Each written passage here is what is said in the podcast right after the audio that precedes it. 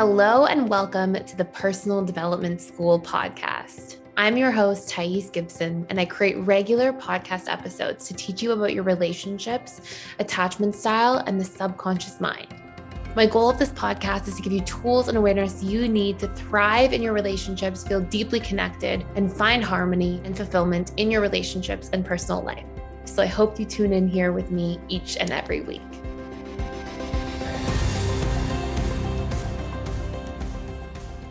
To talk to you about the top five strengths and weaknesses of the fearful avoidant attachment style individual in the workplace specifically. So, we talk a lot on this channel about attachment styles and how they pertain to romantic relationships, but our attachment styles, especially in our developed attachment theory, work, which is called integrated attachment theory, we talk a lot about how we sort of acquire these subconscious programs from the way we attach to our caregivers in childhood and how these programs are our mind's programs. In, in other words, we're going to bring this programming into all of the seven areas of our lives. And so, whatever's unresolved from childhood, whatever programs and beliefs we're carrying, whatever core wounds, whatever unmet needs, these things are going to spill into all seven areas. And so, you'll actually really see a strong correlation with how we show up based on our attachment style in our career specifically. So, some of the most common strengths and weaknesses you're going to see are number one, fearful avoidants tend to be very attuned to others and very quick at really noticing incongruency. So, changes in patterns, anything that doesn't line up. And I mean, this can be something that sometimes makes romantic relationships challenging because if, if we have core wounds and then we give painful meaning to, to when we notice those incongruencies, it can be triggering and cause distrust. But in the workplace, this can be a superpower at times because you can notice, you know, if if something's changing and you're a lawyer, if something's, you know, not right and you're looking for patterns as a doctor, or, you know, there can be so many different careers, which really makes a huge difference. I mean, we could name a huge list of careers, but you can sort of check in and see what your career is and how this may serve you in that field specifically. I know for me personally, I used to be fearful avoidant. And, you know, then working with clients in a client based practice for so long, I would always notice patterns and little changes and subtleties of things. And it was very beneficial in that way. But I did a lot of the core wound reprogramming. So I wouldn't give it painful meaning. I would be able to see changes in patterns and then ask deeper questions to extract more and more information. So, really important sort of tip there. Another thing that tends to happen is fearful avoidants. One of their, so strength number two is fearful avoidants tend to work well outside of their comfort zone. This makes me laugh sometimes because fearful avoidants sometimes, and you'll see this, we'll talk about the, the challenges after in, in more detail, but you'll hear this challenge in there. Sometimes it can be to the point where you're like always outside of your comfort zone and need to learn to like have a little more staying power and and have more stability and, and routine and structure. But fearful avoidants tend to like always be pushing themselves outside of their comfort zone in some form and tend, tend to essentially be very, very adaptable. And a lot of this comes from having a childhood where that was familiar to you. That is your comfort zone, is to be outside of a comfort zone. And if there's a lot of chaos in childhood, then that can make you very adaptable in your adult life. Number three, fearful avoidants tend to be very empathetic of other people and can empathize with the opinions of others. We can see this diminish a little bit when a fearful avoidant is a little bit more triggered. But as a general rule, FAs tend to be really good at doing this. And, you know, this can really help for like seeing, you know, what other people are needing in the workplace and working as a team and also empathizing with different perspectives and bringing in new perspectives and opinions to something that you're building or growing or creating.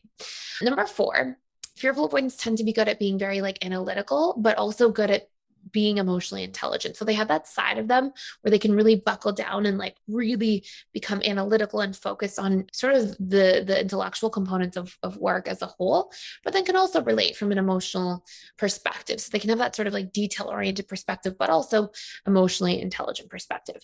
And strength number five is that fearful avoidants tend to be very, very good as a general rule at finding things they like to do for work. When a fearful avoidant's in more of a tra- traumatized state, still when they're in like a more like constant like fight, flight, freeze, or fawn mode, or they're they haven't regulated themselves yet or done a lot of self growth work. Sometimes fearful avoidants will have a pretty clear idea about what they want, but may not be taking the steps to get there because they may be in survival mode if they haven't really like reprogrammed a lot of the trauma and done some some somatic work and and self regulation work. But when they are in a position where they're more regulated, they usually end up in careers they really align with because freedom is so important to them as a general rule that they often won't want to feel trapped. Core wound from childhood being in a career that they don't like. And so they usually will move away from things like that and be very determined and hardworking to take the steps necessary to do things that they want to feel like, oh, I'm free. Like I'm doing something for work that I like, I enjoy. That gives me a sense of like personal freedom. So those are top of those are five of the top strengths. Now I'm going to dive into the top five of the top challenges that you may face. And some of the weaknesses are number one, fearful avoidants can get more emotionally dysregulated more easily.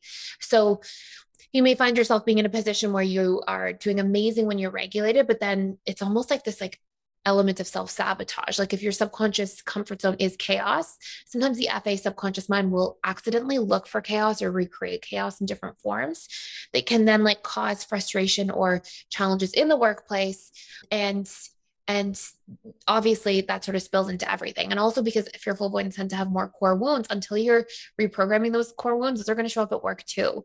You'll see fearful avoidants, fear being helpless at work, trapped, powerless, um, unworthy, bad, and will often people please as a result. So this brings me to number two is sometimes FAs can be people pleasers to a strong enough degree where they'll then eventually develop frustration or resistance or eventually become angry and sort of like try to end people pleasing and tell people how they feel. And especially if they're feeling like disrespected, which is another core wound, then you'll see these things sort of like come out that way and can come out in sort of like unhealthy forms where they're not communicating in the best way possible by communicating proactively and not people pleasing.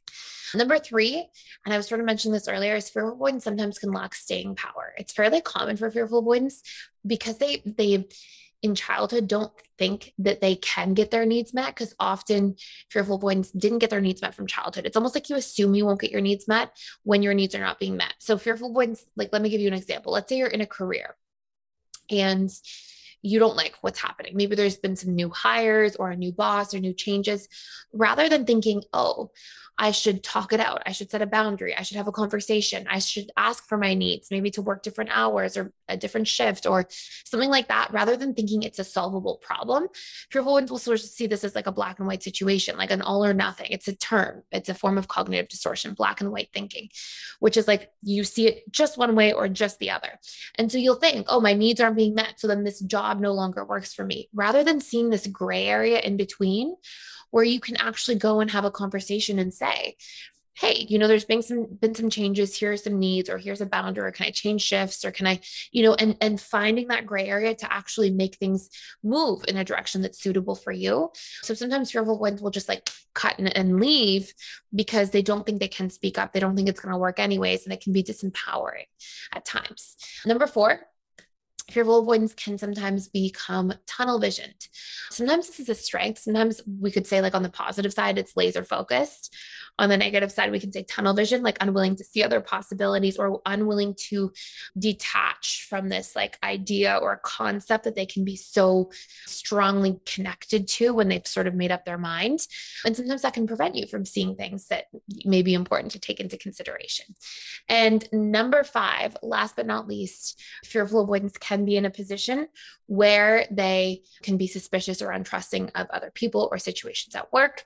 And this can lead them to sometimes become controlling of themselves, their work, controlling of others at certain times to a certain degree, or really fear being controlled by others and then like really push people away and try to like overset boundaries at times as well. So you'll see that can be a very common theme or threat as well.